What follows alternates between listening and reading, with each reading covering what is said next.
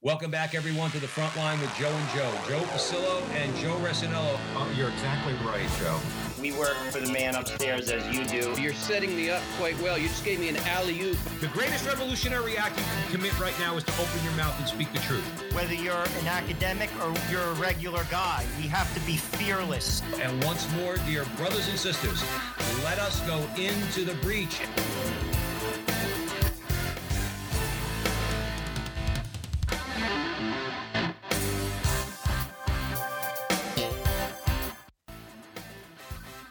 Again, everyone, and welcome back to the front line with Joe and Joe. Joe Pasillo, as always, joined by Joe Resinello. And once more, dear brothers and sisters, let us go into the breach on the Veritas Catholic Radio Network.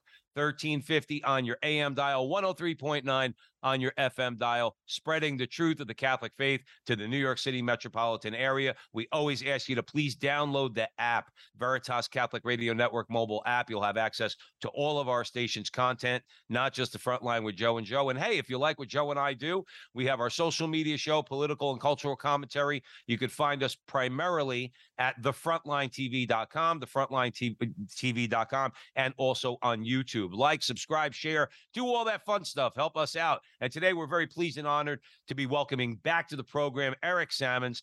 Uh, and we're going to be discussing his new book, The Jesse Tree an Advent devotion. Advent is here. So we're going to be talking about Advent, and we're very happy to have Eric back. Now, many of you know Eric. Uh, having said that, I want to give a brief bio. Eric Sammons is a husband, father of seven, author and editor of Crisis Magazine. Let me stop right there and encourage everyone to subscribe to Crisis Magazine. It is, I think, the best Catholic publication out there, covering a wide variety of topics, not just the Catholic Church, but also politics, culture, and a lot of different things. So we would encourage you to subscribe to, to Crisis Magazine. He believes in life, liberty, and the pursuit of holiness. Love Eric it. has written se- love it. Eric has written several books, including a book on Catholic evangelization, a book on digital currency, Bitcoin. He's contributed over 150 articles to numerous websites, including 1 Peter 5, Catholic Answers, The Federalist, Catholic Vote, and Bitcoin.com. Eric Sammons, welcome back to the front line with Joe and Joe, brother. Guys, thanks so much for having me. It's great to be here. It's our pleasure. With that, I'm going to hand it over to Joe Resinello. Uh, Eric, we always start with the prayer. Uh, in the name of the Father, Son, Holy Spirit, amen. Remember, O most gracious Virgin Mary, never was it known that anyone who sought your help or sought your intercession was left unaided. Inspired by this confidence, we fly unto you, a virgin of virgins, our mother. To you we come, before you we stand, sinful and sorrowful. O Mother of the Word incarnate, despise not our petitions, but in your clemency hear and answer us. Amen name of the father son holy spirit amen. Well eric uh, we have you know a good relationship with sophia press and that's how we get a lot of our interviews. We always plug sophia press so all our listeners out there please check out their books they have great books and this is one of them um, i got to tell you i mean i'm a crisis magazine subscriber i get your emails every day great articles. But this is like a change of pace. It's Advent, you know what I mean? So I, I, I thought that was interesting, and that's why we wanted you on the show. And uh, why the book on Advent? Yeah, so really it was developed out of my own family's devotions in Advent. My wife and I, we've been married for 27 years now. I think it is. We have seven kids.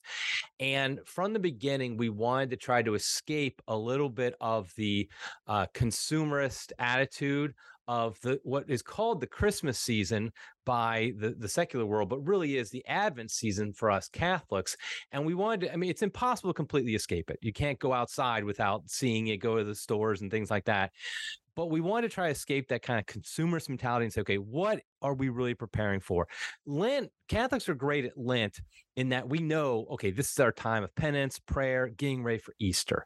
But I feel like we forget that there's actually two penitential preparatory seasons in the church. There's Lent preparing for Easter, but there's also Advent preparing for Christmas. And so what we want to do in our family is okay, we need something to to to make it so that we can prepare for the coming of the Christ child and prepare our children for that, have the right attitude. And so this book ended up just being what we did in our family for many years over time. And we'd start to tell our friends about it. And be like, oh, I want something like that. Can you can you maybe just print something up for me? And so we would literally just print up stuff for our friends. And eventually we're like, you know, I think this is something that a lot of families uh, would really get a lot out of having a book like this. No, it, it's awesome, and and it's one thing that we do have to say, okay, and this is not a, in a judgmental way, um, because we need to be reminded too of these things. Okay, it wasn't until I, you know, really got married that I even realized that there was an Advent. I knew there was an Advent, but you know, what I got to give something up or you know, like things like that. But it's good that we remind people that yes, there is Lent, and Catholics, uh, generally speaking, are faithful to Lent and usually sacrifice something and and and get more deeply involved in the church during that time. But Advent is just as important. Okay, it, it, it's that time of preparation for that thing, which is the birth of Christ. Um, so now, speaking of uh, birth and genealogies, okay, uh, the Jesse tree. It's interesting title, Eric. What what so let's let's educate educate Joe and I and educate our audience here at the front line with Joe and Joe on the Veritas Catholic Network. What is the Jesse tree? So the Jesse tree is an ancient devotion. I will admit, I grew up Protestant. I had never heard of it until I got married. Uh, my wife, who was cradle Catholic, her family practiced this devotion for many years, although it's not that widely known among Catholics, even, but it is an ancient tradition. And basically, what it is, Advent, as we know, is the preparation for the coming of the Christ child. So, what the Jesse tree does is it looks back at salvation history at the preparation of the coming of Jesus Christ. At one time when we were doing Jesse tree, this is this is one of my, those highlights as a dad you get, and you're like, "This is great." I think it was my my my son was maybe eight or nine at the time, and he said all of a sudden out of the blue, he just said, "You know, I just realized." He said something like, "Advent's like." the Old Testament in just a few weeks. I'm like, exactly. That's exactly what Advent is.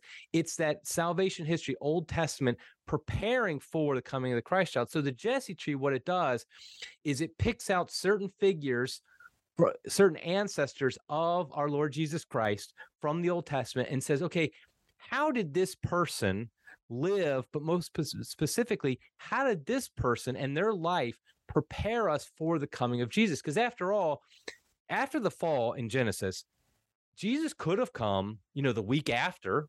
Theoretically, why not? Well, because God knew, okay, after the fall, I need to prepare my people. I need to prepare the world for the incarnation. And that's going to take thousands of years. So, what the Jesse tree does is it takes in the four weeks of Advent, it kind of takes that few thousand years of Old Testament history and puts it in so that you really are anticipating the birth of Christ. You're seeing all the things Jesus, that God did beforehand to get ready for him. And so you're anticipating his coming.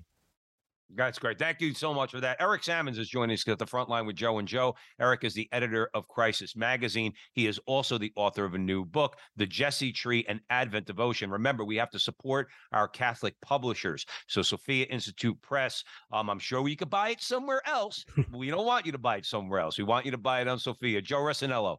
I'm glad you mentioned that you came from the Protestant t- tradition, Eric, because Protestants are really good at the Old Testament. They really are. I had uh, I years back. I used to try to um, evangelize Protestants. Believe it or not, my friend left the church, and he would go to this Bible study, and I went with him to try to like clear up all the misconceptions. N- needless to say, it was a enlightening conversation on many fronts. But at the same time, I made a lot of friends. In, in all honesty, I mean, I, no one changed their mind, but to be honest, I think we respected one another. It was a good experience. Anyway, they're good at the Old Testament. We're not. We're really not. You know what I mean? And uh, this is a good like I think, exercise for people and families. Talk about the need for Catholics to basically broaden their knowledge base of the Old Testament. It's it's a reality. It's in the Bible. We got to know it. Yeah, and it's it's one of these things where we we there was a there's an ancient heresy that happened about hundred years after the birth of Christ. Called it was Marcion was the, was the name of the guy, the heretic Marcionism, and he had this idea that the God of the Old Testament was different than the God of the New Testament.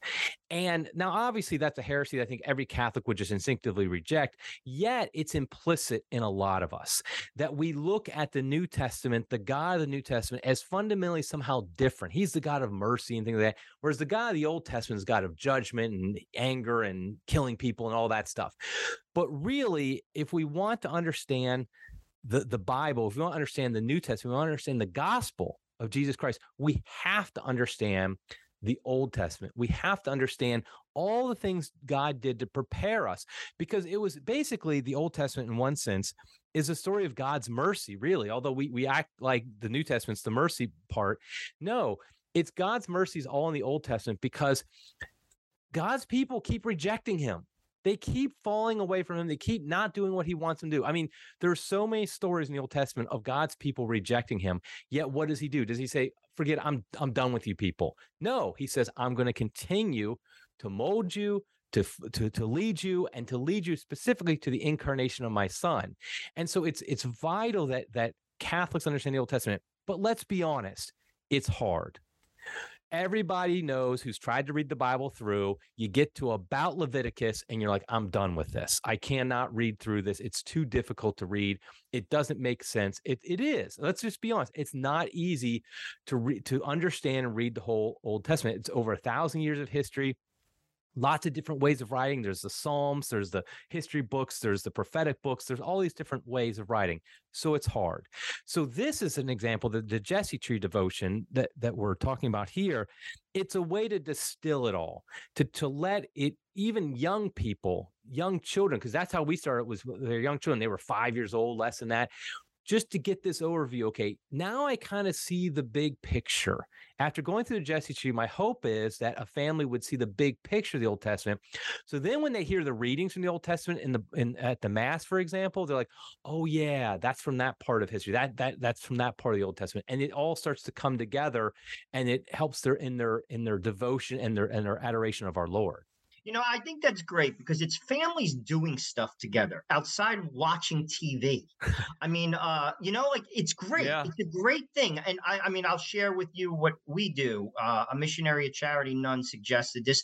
We put a box and we take hay and every good deed for Advent, we put in the box, which is the manger, and we want to fill it up so Jesus has a place to sleep. That's our tradition. And we've been doing that since it's simple. They do something good. Like my son doesn't hit my other son with, with a block.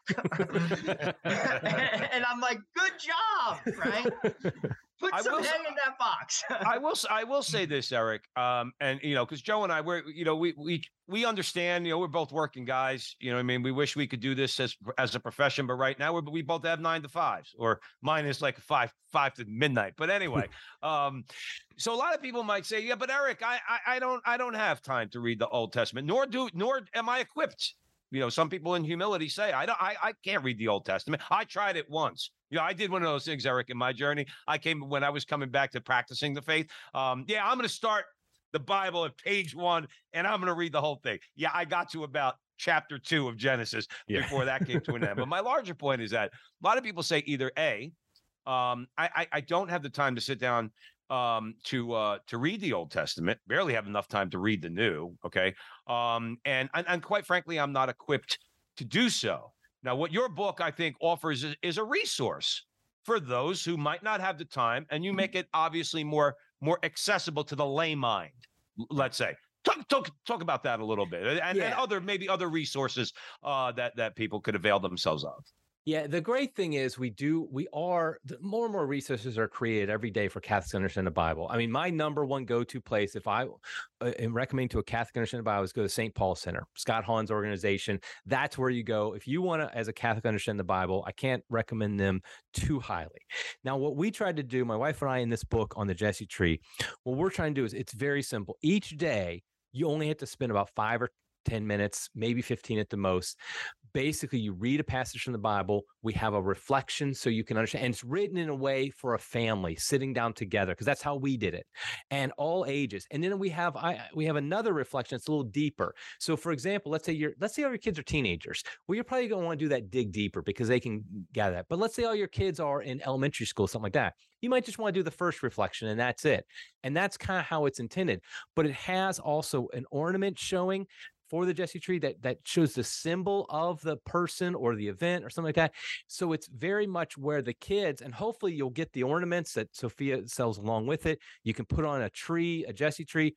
So it's very visual. So a kid can understand it. And frankly, like you said, even adults who aren't really well versed, they can understand it. It's meant to be for a family that has no real knowledge of the they don't have to have some deep knowledge it. They don't have a theology degree or anything like that. It's really based for for kids and their families. And it's meant to be done together. And like you, like Joe was saying about the the hay, I, I love that in, in the box. It we love these physical things, particularly families, particularly kids. They, and so having the ornament they can see and touch and put on the tree, it makes it more real. So, for example, when we the one on St. Joseph, we it's a, it's an ornament of uh, carpenter's tools. So it really gets into them. This is a working guy, you know. Joe St. Joseph, he's just a working guy, and and that's what we can remember about him. Even if we don't remember exactly the details of of what was written, we see that we know. Okay, there's the carpenter. He's got his tools. He's working a job, and I, so those type of things I think are what we're trying to do, make it very simple and easy for any Catholic to to understand.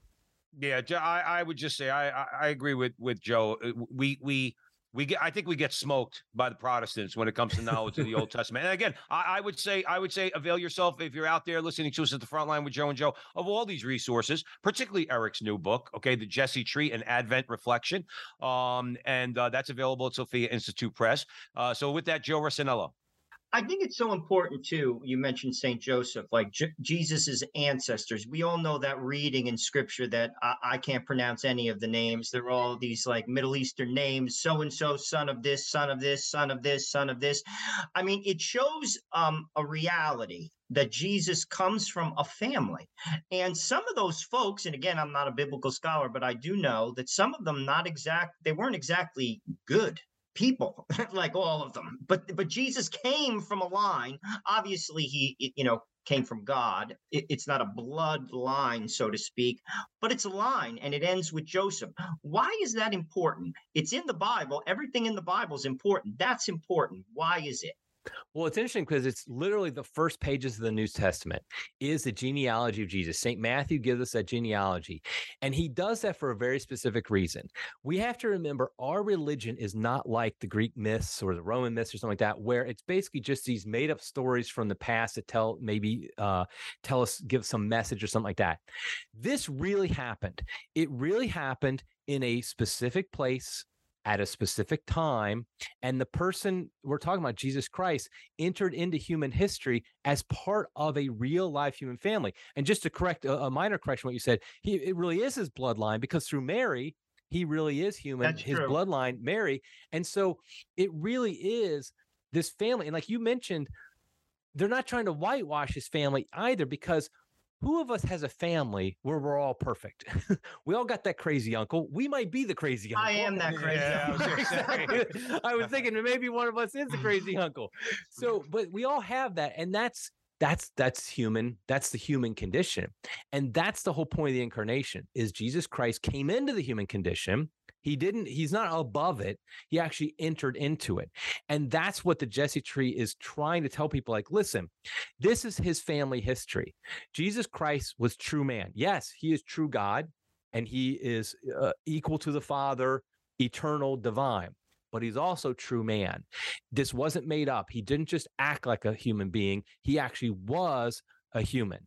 And so, therefore, we need to understand what's the family, what's the history behind him. And also, I think there's something to be said for the fact that he comes from the line of David and of Abraham. And those are very important points. He is the promised Messiah who comes from the, the, the, the family of David, the, the royal family, the kingly family, and he is the he is the king of kings. And to a to a Jew of the first century, if you try to tell them, "Hey, this is the Messiah, the King of Kings," and he wasn't from the family of David, they'd say, "Nah, that's not possible," because we know our Old Testament. We know he has to be from the line of David because the Old Testament told us he is. So all these things come together, and you get and you, and you start to realize, okay. This is God. I mean, the plan of God is just so amazing. He didn't just drop Jesus just randomly through history. No, he built up, he has a whole family history. And that's what, if we understand that family history, we understand Jesus better.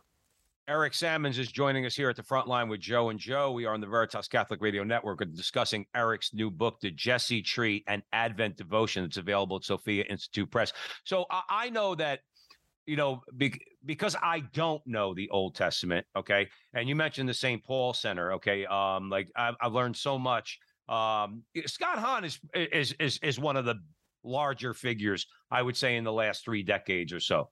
Um, but then there's other John Bergsma Mhm. um, and and and others, and it's it's amazing that when you open when you listen, even if you sometimes Eric, a lot of us, like I said, don't have time to read. That's no excuse. You got to go out and buy Eric's book, all right?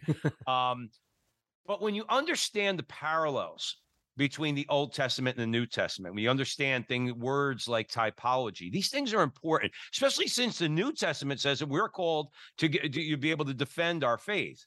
We have to be able to, let's say, as Catholics, defend the papacy, the idea of the papacy. And if you know the Old Testament, it will it will help you to do that. Defend, defend let's say, the idea of of, of uh, our, our view of Mary. Talk about the parallels uh, that you draw between Adam, okay, obviously Adam uh, and Christ, and Eve and Mary. Uh, and how knowledge of the Old Testament, you know, helps us to understand more about Jesus and Mary. Right. Ty- the, the word typology is so important when it's understand when it comes to understanding the Bible. It's the one form of biblical interpretation that's used in the Bible itself. If we want to interpret the Bible properly, the way the Bible interprets itself, it's through typology. And just real quickly for the listeners, typology is just this understanding that you have some figure or event who is a type, meaning a somebody who points forward to another figure or event. And so in the Old Testament, really everything in a sense points forward to Jesus Christ, but there's obviously things that point forward to the papacy like you mentioned, to the church, things like that. And we see that from the beginning. And and St. Paul talks about this in his letters about how Jesus is the new Adam. So Adam is the, the, the founder of the human race. He is the first of the human race. Well, Jesus is the first, the founder of the new human race, the resurrected, the glorified human race. Adam, for example, he he fell. He was in a garden where he fell. Jesus was in the garden, the Garden of Gethsemane, where he resisted the the temptation to remember he says in the garden of gethsemane not my will but your will be done what does adam say in the garden my will be done i'm going to do it my way where Jesus in the garden says, "No, I'm going to do it God's way." Also in the in the Old Testament, in, in I'm sorry, in the Garden of Eden, we see what what happens. It's a tree that causes the fall. They eat from the tree. Well, in the New Testament, we see with Jesus, the cross, the tree of the cross, so to speak, is what brings about our redemption. So, all the, the, the, church fathers love to find these parallels, and they just really bring out so much of understanding Jesus when you understand the more you understand the Old Testament, because all of a sudden you start seeing these parallels. Uh, same thing in in and so like I said, St. Paul talks about Jesus is the new Adam. Well, very early in church history, we're talking second century, they start talking about Mary as the new Eve because as Mary as Eve Eve remember was created immaculately. She's created without sin but she took the apple and she chose to to reject God. Mary likewise is created like Eve without sin, but she what does she do? She has the fiat, thy will be done. That I will do it the way you want to be done, unlike unlike Eve. And there's a million other parallels, but the point is is that typology we, we try to use that in the book a lot in the Jesse tree. We talk about the just real quick. I just want to take an aside for another typology I like, which is typology of the patriarch Joseph in the Old Testament is a type of Christ, but he's also a type of Joseph, the foster father of Jesus. So, for example, I mentioned that that the patriarch Joseph was the son of Jacob. Well, Saint Joseph was the son of Jacob. The patriarch Joseph had dreams that reveal his future. St. Joseph had dreams that revealed his future. The patriarch Joseph was forced to go to Egypt. St. Joseph was forced to flee to Egypt. So we see these little parallels throughout the Bible that really help us understand like, okay, I can understand St. Joseph better because I now understand the patriarch Joseph, and and you can just do that with so many different figures, and it really gets exciting when you start to start start to see these things, uh, and, and, that's what we're trying to do in this Jesse Tree book is kind of get those parallels between the Old Testament and the New Testament. I want to hand it over to Joe, but I, one thing I do realize, Eric, and I'm being very fair about this. I'm not I'm not beating up on Protestants. Okay, it seems that when we say these things the more I the more I hear you talk, all right, I'm going to get your book. I'm going to read your book. Okay, um, I know a little bit from listening to others, talking to others, like I mentioned, John Bergsma. Okay, Catholic, the Catholic Church, when talking about, let's say, the, the parallels between the Old and New Testament, we're not trying to square a circle here. We're not straining to put it together. Most times, I, I tell me if you you agree or disagree, Eric. Most times when I hear these things, it's plain as the nose on your face whether it comes to the keys to the kingdom or what you just described with Joseph. Um, and our Protestant brothers and sisters, sometimes they got to really strain to get out of these parallels that are just so obvious. Um, and and and and that's why I think Catholics we need to we need to be able to speak better to our Protestant brothers and sisters, especially when we're trying to evangelize. And this is a great way to do it. by That's right. talking about scripture because many Protestants are sola scriptura. Well, we could we, we could talk about scripture right along with them. Uh, particularly if people go out and buy your book, uh, The Jesse Tree and Advent Devotion. Joe Rossinello, we have a couple minutes uh, before the break. Where do you want to go? Eric, I'm glad you brought up St. Joseph. Um, you're a dad of seven. I'm a dad of five. Joe's fostering a son. Soon he'll have another foster child. Um, I love the parallel of Adam and Christ. And I, I'm going to link it to St. Joseph because God didn't just like wipe us out. And that's what a dad does. He doesn't wipe his children out. There's such patience. I'm learning that. Um, you know, I'm only nine years in, but I have five kids under eight years old, and I am stretched. I won't say I am not, but God doesn't do that. And it shows the second chance, how he loves us. That's the parallel that I get from Christ to Adam to Christ. Talk about that. I mean, you're a dad, and I'm sure you could tell stories from now until the end of the day um, about that second chance, because I think that's so important to people.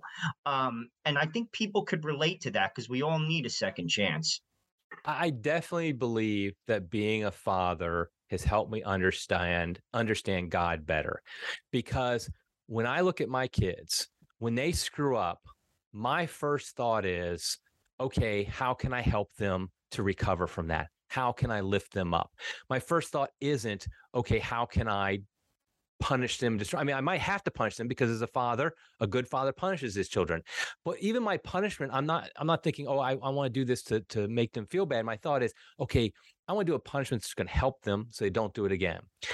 And when i look at other people's kids if they get out line sometimes i do get annoyed. I, my first thought is i that kid he's just annoying or whatever something like that. And it made me realize god looks at us like the father looks eh, like, like I look at my own kids, like fathers look at their kids. When he sees us screw up, his first thought isn't, oh, I got an opportunity now to, to really crush this person, to bring them down. No, his first thought is, how can I lift them back up? And you see that right from the beginning. I mean, that is the, the, the beauty of the first three chapters of Genesis is it basically tell it sets the whole plate for everything that happens after it. You just if you understand the first three chapters of Genesis on some level, you understand the whole purpose of of everything in the Bible. Because what happens is is that he gives them as a good father, he gives them everything. He's they're privileged as as the language we'd use now. Mm-hmm. Adam and Eve were the most privileged people who ever lived. Yet what did they do? They chose to sin. They chose to reject God. They chose to make themselves God. God could have said, I'm done with you people. Okay, forget it. No, what he, he immediately promises them, he there is punishment, very much punishment involved, but then he immediately promises them the coming of the Savior. He immediately says that there's going to be one who's going to come. They're going to crush the head. We're going to, we're going to have this Savior, the proto evangelium we call it. And so I think that's beautiful because that's what a father does. When he sees his son or his daughter fail in something, his first thought is, how can I help lift that person back up? How can I help my kid lift them back up so they can be the best they can be. And that's exactly what God does from the beginning, from the garden. And so I really feel like it's all throughout salvation history. You see this God constantly reaching down and saying, okay, you screwed up again for the one millionth time, but he's got infinite patience. As, uh, as human dads, we, we, you know, yeah, sometimes we do, we, we, you know, our first thought isn't this great, you know, beautiful thought. Our first thought is, this idiot kid, why did he do that again? Well, not Eric, God. He it- never does that. Eric, let's leave it there for one second. I want to pick pick up pick up on that with one character in particular after we come back from the break. You're listening to the front line with Joe and Joe, Joe Pasillo, Joe Rossinello, having a great conversation as always with Eric Sammons. Eric is the editor of Crisis Magazine. He's also the author of the new book, The Jesse Tree and Advent Devotion. That's out from Sophia Institute Press. We encourage you all to go out and buy it. Stick around. We have another great segment with Eric Sammons. Where there's Catholic radio, the folks who listen deepen their faith, families are strengthened, parishes and communities flourish. So, let people know you're listening to Veritas, tell your friends to tune in, and let's make an impact here for Jesus and His church. This is Steve Lee for Veritas Catholic Network. Welcome back, everyone, to the front line with Joe and Joe. Joe Pasillo and Joe Rossinello are way in the breach with Eric Sammons, editor of Crisis Magazine and author of the new book, um, The Jesse Tree and Advent Devotion. That is out at Sophia Institute Press. Thank you for joining us here at the Veritas Catholic Radio Network. Eric, I have a question. I always try to find something encouraging. You know, let's say when I when I beat up on myself because of sin, and I think about things things I do and self reflect. Okay, um, you know, you were talking, you and Joe were talking before the break about God's God is a father. Okay, um, and and a, a father is just, but a father is merciful. Okay, talk about one of the main characters, uh, and where we could derive hope, especially in in our falls when we fall. The character of David in the genealogy of Jesus. Okay. Because I find the character of David, aside from other things that he was a king and he slew Goliath, David was a sinful man. Um, incredibly sinful, as a matter of fact. you guys were talking about second chances before the end of the uh, before the the uh, break. Talk about that a little bit and how we could draw, draw encouragement from both God's actions and the actions of David. Yeah, David actually, I would say, is probably the premier figure of the Old Testament. He is the one who is after God's own heart. And in a sense, I know we don't like to say it like this, but God loved him the most. and it's like he really did because David loved God above all things. However, as we also know, he was a great sinner. I mean, the the, the incident with Bathsheba, the the the fact i mean everything involved with it obviously the adultery itself but then he literally had bathsheba's husband murdered. I mean he's a murderer and an adulterer and yet he's god's favorite. And that should tell us something about our own sins and how we look at them. One of the things I, i've just listened to something recently talking about this. Your reaction to when you fall what is it? If it is you get super upset you're you're mad at yourself stuff like that that's actually not humble because it's pride that you think you're so good that you can't fall. You you think you're better than David? the fact is is that we we do fall. And when we fall, what we what we really need to do and Jesus talks about this, be like the the the the the the, the publican the, the, who just says, "I am a sinner. This is what I am. Have mercy on me." That that's our attitude, and that was David's attitude. Because if you read, for example, Psalm 51, the, the one of the, probably the most beautiful. It's my favorite psalm. It's so beautiful. Have mercy on me, God, in your kindness. The idea that basically we're all sinners, we fall, but we do have a loving Father, and if we turn to Him, we do have to turn to Him if we turn to him and just say, Have mercy on me, and we mean it, he will have mercy. He's not going to hold that mercy back. He's going to pour it on us. And he ends up making David the greatest king in, in, in, the Old Testament, the greatest king in, in, in Israelite history. And so it, it, really is a great story of how who God uses, who God really has has a a heart for is not the prideful. It's the person who says, Yes, I am a sinner and and I need your I need your mercy and I depend upon it. That's who God really has a heart for. Thanks for expanding on that. Eric Sam is joining us at the front line with Joe and Joe. Joe Rossinello. I just want to comment on that because you're so right. Um, what has humbled me is life itself, and I fail, and then I go to confession. I always say on the show, I try to go at least once a month, and in confession, sometimes more, um, I just walk out and I'm I say to myself, I swear, I am so thankful I am Catholic. On the drive to my house, you feel so good. Like an, and Advent is a good time to go to confession. Amen. Like you know, the church requires at least once a year. I know that that's a, a, the minimum, but Advent or Lent is a good time to go to confession. Talk about the need for basically preparing ourselves during Advent for confession and which ultimately prepares us to, for the birth of Jesus. Right. Advent is, like I said before, is a penitential preparatory season. And so, because as Catholics, that's how you always prepare for something is through penance. You pre- prepare for the celebration through penance. And this has always been, that's why we have Advent. That's why we have Lent. It used to be in the church years ago uh, when you had any major feast day, the day before was called the vigil. And that was the penitential day. Because the idea is to get to the feast, you have to fast.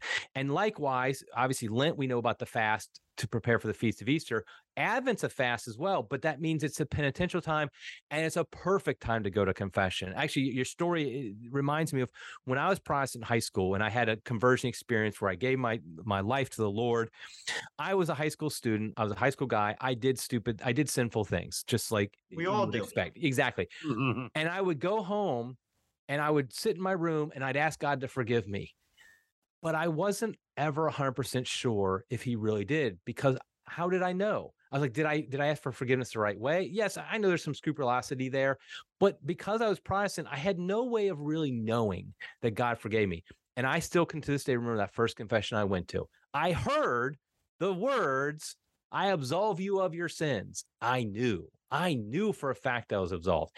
And that's the beautiful thing about confession. Eh, when I get out, one of the things I always strikes often strikes me when I get a confession is how mundane it is, how ordinary it is. And yet that's exactly how God works. You just go in there, you say your sins, the priest says a couple words, he gives you absolution, you walk out. I'm like, that's it. That's all I had to do to get literally all these sins lifted off of my back. This is awesome. I mean, but that's what the beauty of it is, is God works through these mundane things. So I would definitely encourage everybody this this Advent, go to confession. It's a it's is the best way to prepare for the coming of the Christ child is to go to confession. Thank you for that. Eric Sammons joining us at the front line with Joe and Joe. Eric, let me ask you a question. Obviously, let's let's talk about American culture a little bit. Okay, we promise we won't get you in too much trouble. Um, not that you do a good enough job getting yourself yeah. in trouble. Um, but uh, but it, there's a problem. There there is a problem in, in, in America, especially surrounding Christmas. It's a completely secular holiday. Okay, um, others who are not, let alone Catholic, or not even Christian. They claim Christmas as, a, as an American holiday. I've heard others say this. People who politically and culturally I probably would agree with, okay, on, on many, many things. Why are we so afraid to say to people, you know what? It, it's it's really not an American holiday. It's not your holiday, okay? It represents something, okay? If you want to give gifts to your kids, that's fine. But are you telling your kids uh, when your when your son or daughter asks, "Daddy, why are you giving me a gift today?" Are you telling them it's because you're celebrating the birth of Jesus Christ? No, you're not. Okay. How do we, let's say Catholics, um, better show the rest of the world? No, no, no, no. This is about the birth of Jesus Christ. I think that reading your book and talking about the things that you, Joe, and I are talking about would be very helpful in that. We got to break out of this. We got to break out of this this idea. I mean, Christmas should be about if you're going to do some shopping, it should take you a day, and then go to the store, go buy some food, stick it in the fridge, Okay. And then you're prepared for food for Christmas Day. Okay. And Christmas Eve. Outside of that, it should just be about Jesus. But uh, unfortunately, in our culture, it's not. Can you expand on that a little bit? Yeah, it really is a major problem we have in our culture today with it, the consumerism of of Christmas and just the hectic and the craziness of it.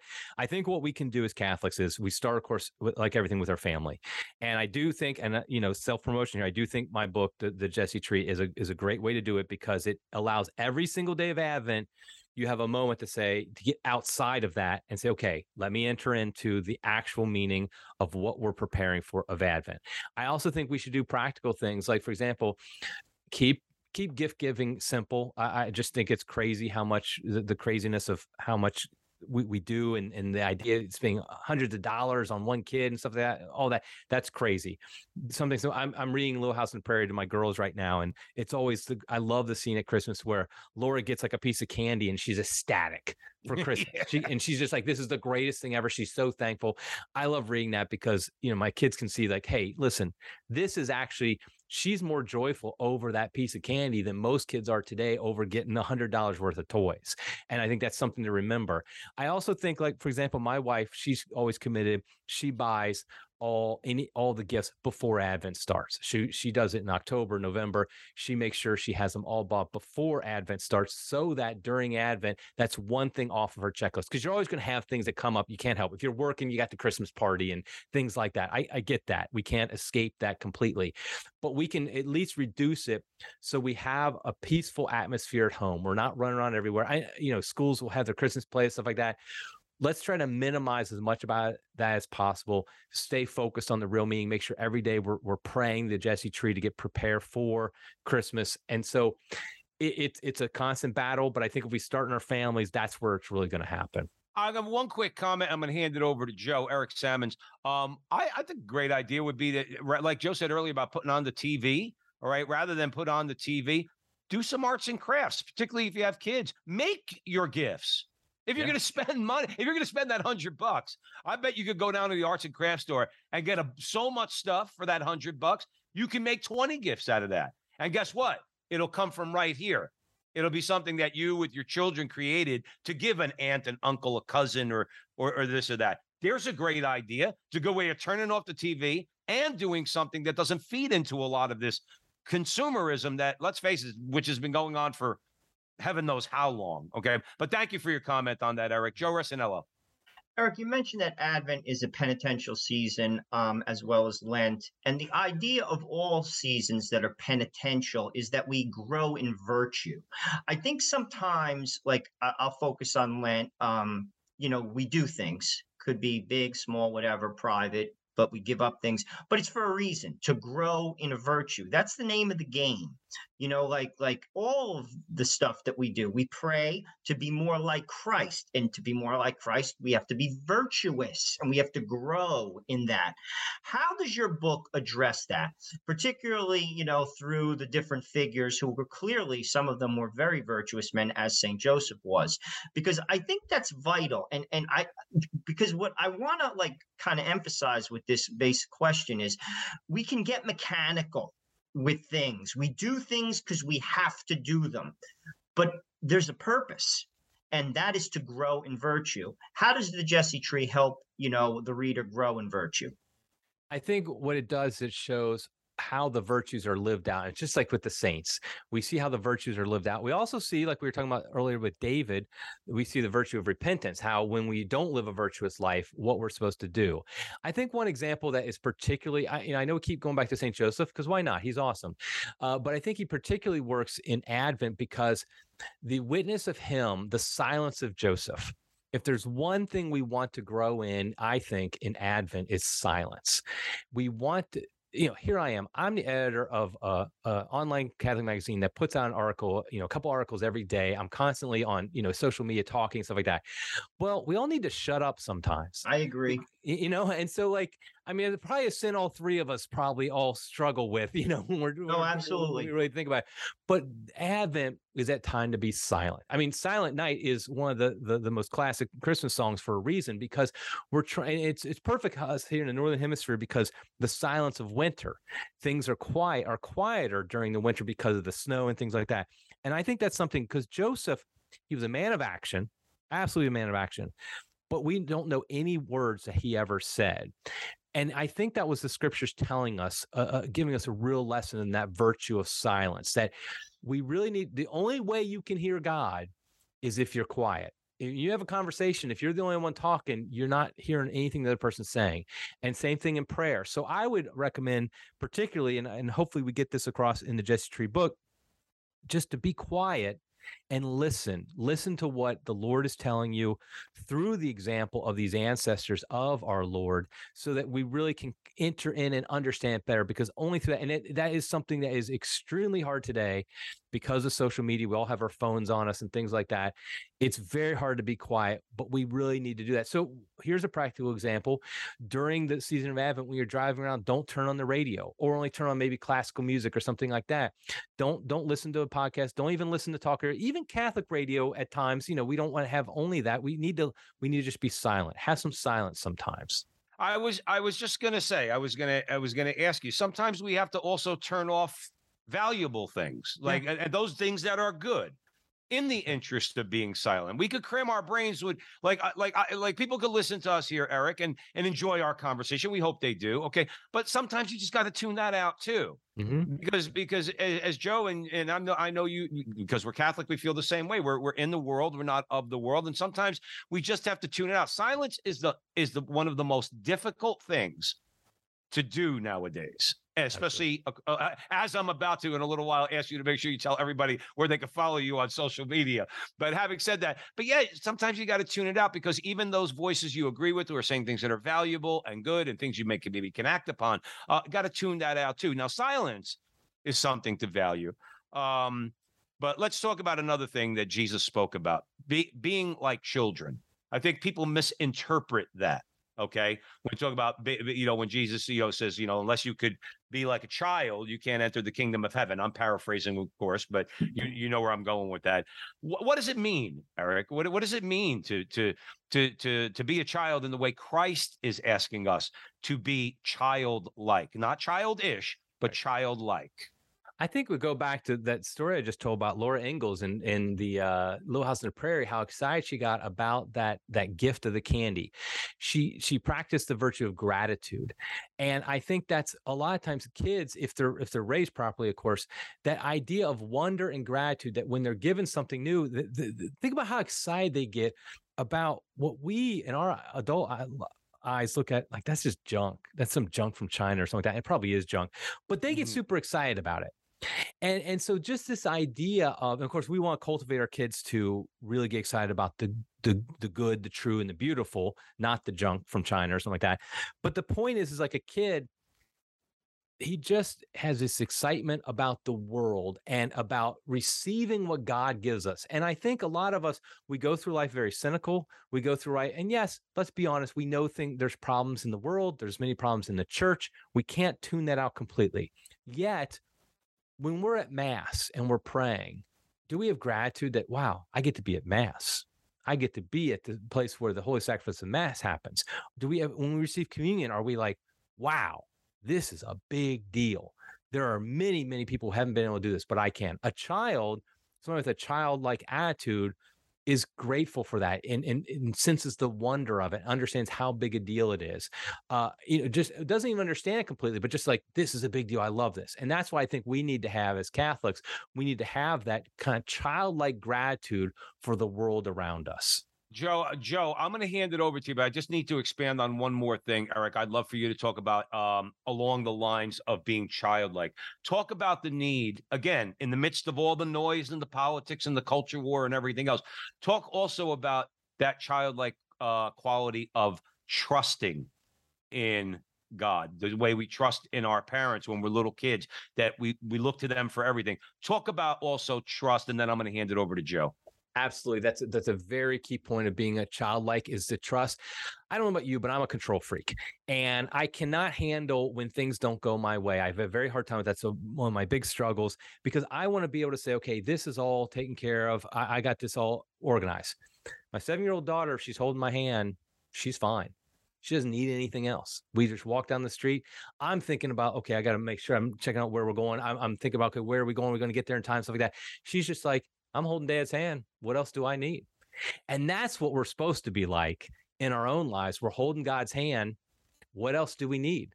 Everything's taken care of. If anything happens wrong, dad will take care of it. And that's that's what you need to have as a follower of Christ is you're holding God's hand. The Father is just going to take care of you no matter what's going on around us. Everything's crazy. Yes, we know that. There's a lot of things to be worried about, anxious about. But our Lord says, don't be anxious because why? Because the Father's taking care of us. Yeah, that doesn't mean bad things won't happen.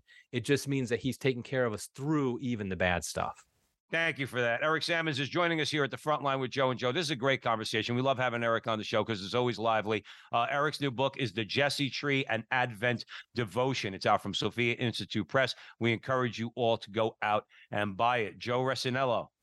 Eric, we talked about growing in virtue. We talked about some Old Testament figures where we could grow in our knowledge of Scripture.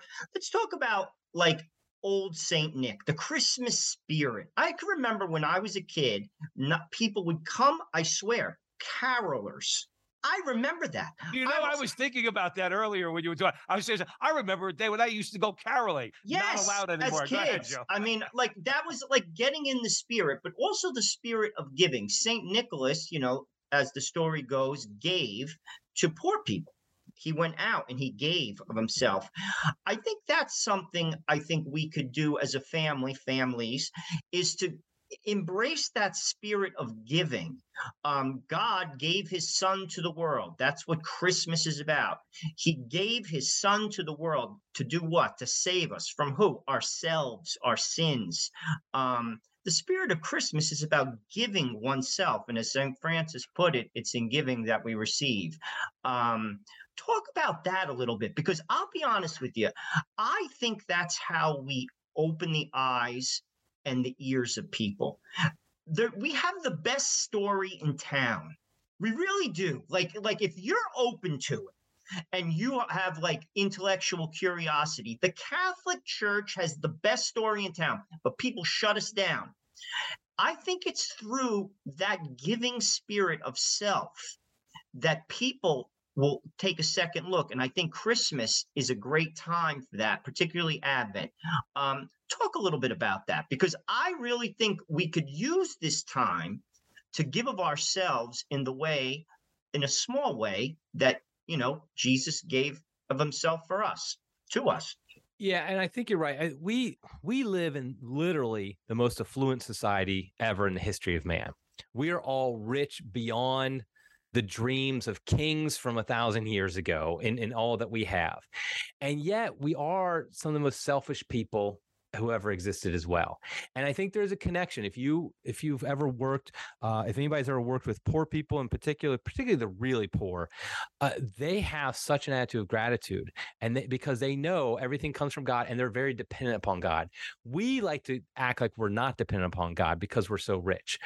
But really ultimately we have to understand that god wants us to give until it hurts even. I mean it's not just a matter of okay you you you write your check and it's just part of your budget or something like that. No, it has to be where you're giving of not just your money, but of your time that it really hurts. And like you said, what that does, that separates us, that sets us apart. Uh, the, the word holy, the word saint means set apart. Well, the way we set ourselves apart from society is we don't act like everybody else. And the best way we can do that today, like you said, is this giving attitude that yes, we give financially, obviously, as much as we can. And that's going to be different for every person, but we give of ourselves. So the first place you do that, if you're a parent, is you give for your family. Like as, as a husband and father, my first duty is to give myself to my wife, give myself to my kids. But then, and also, then I have a duty to give myself to my parish. That how are you giving yourself? That doesn't necessarily mean you have to be volunteer for every single thing, but you're doing what you can to help the parish fulfill the mission of Jesus Christ. You you give yourself in the community, you give yourself in all these different ways, and everybody's going to be different. But what happens is, and you see that if you look at the rise, there's been studies done, uh, sociological studies done on the rise of Christianity in the early church. How did it go from being just a few people to all of a sudden taking over a Roman Empire in, you know, 300 years later? It was because they set themselves apart. Perfect example of this is when a plague would hit a town, all the pagans would leave town, all the Christians would go into the town. They would go in, take care of those who were sick and dying. And the sick and dying would say, Why are you doing this? And they would say, Because you are Jesus Christ to me. Because you are Jesus Christ to me. And some of them survived and then told the story. And people started to say, Wow, these people are nothing like us. These people are completely different. And many of them were attracted and said, I want to live like that. I want to live exactly like that. And that was, they've done studies where, like, when these plagues would hit, the town would become more Christian later because of the example of the Christians who were not afraid to die. They were not afraid of, of, of suffering. They went in and they, and they gave of themselves completely. And I think that's, that's, that's the model we have to, that's the model for evangelization that we have to follow today as well. I agree. I just want to piggyback on that story. And I, because I, before I got, I got married later in life, I, I would get involved in a lot of different things. Sometimes with the poor, the poor will teach you something. And I'll just tell you a story how they taught me something. I was in Haiti and it was Saturday. And outside all of the houses, very poor houses, were shoes shined for Sunday's Mass. I don't do that. Yeah and they have nothing. And it makes you really step back and you're like, I'm here to help you. You're helping me. You're helping me. And I think it works both ways. And we as Catholics have to be open to that because God speaks in many mysterious ways. Um, God knows he, he speaks to me sometimes in ways I, I could never even imagine. I just wanted to throw that out there because I think sometimes, like I said, the poor have something to say and they do say it. And when they do, I think it resonates. Amen. Eric, quick comment on that if you have. Yeah, I, I think that's exactly right. I, I, remember one time I went to a. Uh, this was back. I think I was in college, and I I went to this. Uh, it was still Protestant. I went to this Protestant church that was. Uh, very poor, uh, almost I think it was exclusive, almost exclusively African American, and everybody there was dressed just immaculately. The women had these beautiful dresses on, the men all had suit and ties on. And I it struck me because I went to a evangelical church, suburban church where most people were pretty well off. And what do most people wear there? They wear their polo shirts, and and and, and it even got gets worse. And you go in a lot of Catholic parishes, frankly, these days. And I just thought, don't tell me it's a matter of having money to look the nicest. It's what they did was they have what we used to call your Sunday best, and it meant something because you're setting it aside for God. And God doesn't care what your Sunday best is if it's your best. That's all he cares about. Is it your best? That's all he's asking for is your best. And so I really think that those are the lessons that you you really find that when you, you work with the poor, uh, particularly, is that they really do they have their priorities in better shape a lot of times than we do because we have so many things to distract us. That's the problem with riches is they distract us. And that's the problem. And, and going back to the whole point of this conversation, which is Advent, it's the riches of the season that are distracting us. The fact that you can go down the street, you can buy hundreds of dollars worth of toys here, you can buy a bunch of clothes over here, you can in and and you're getting told every day you buy this, buy this, buy that. You got to buy a diamond ear uh, ring for your your wife, and you got to you know the, like the commercials where you're buying a car as a surprise for your spouse. Who the heck does that? First of all, I don't know, but like it's all these it's, it's all these riches around us. They're all distractions every one of them. And frankly, the poor, not that we shouldn't try to lift the poor up at, on some level, they don't have those distractions as much. And so they can focus more on what really matters. Absolutely. Eric Sammons, social media. Where can our audience uh, find out more about what you have going on, whether Crisis Magazine or elsewhere? Yeah, so Crisis Mag Magazine, we're on basically everything, just at Crisis Mag. If you, we're on Twitter, we're on Gettr, we're on Gab, we're on whatever, all the, all the other ones too, at Crisis Mag. Uh, you can also follow me on Twitter. That's where I'm most active, at Eric R Sammons. Maybe I would uh, recommend not during Advent, but, uh, but no, uh, but not during Advent. And actually, here's here's just an example: is on social media.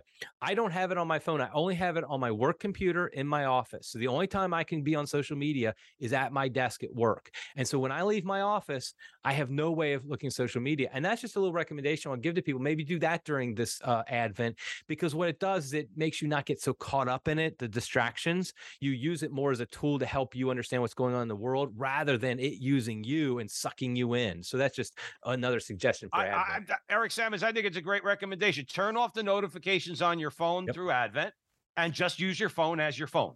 That's okay, right. How's that? And then if you want to know what's going on, sit by the computer for a half hour and then get off and go read Eric Sammons' book, The Jesse Tree and Advent Devotion, which you could buy at Sophia Institute Press. Eric, I know I don't need to tell you this. It's been a pleasure having you on the show. Always a great conversation. You know, you're welcome back here anytime, brother, to talk about anything. We really appreciate it. I, I love your show. You guys are great. Keep on doing the great work you're doing. Thanks, Eric. Eric, and we'll keep you in our uh, we'll keep you in our prayers, and you keep us in yours. Absolutely. And we, want to thank you out there for joining us at the Veritas Catholic Radio Network, 1350 on your AM dial, 103.9 on your FM dial, spreading the truth of the Catholic faith to the New York City metropolitan area. Download our app, the Veritas Catholic Radio Network mobile app, so that you can have access to all of our station's content. And where you see Joe and I, our two ugly mugs on social media, primarily Frontline TV on YouTube, Frontline TV on YouTube. Like, subscribe, share, do all that fun stuff. Help us out. And remember, until the next time, that our conversation is your conversation, and that conversation is going on everywhere. We'll talk to you soon.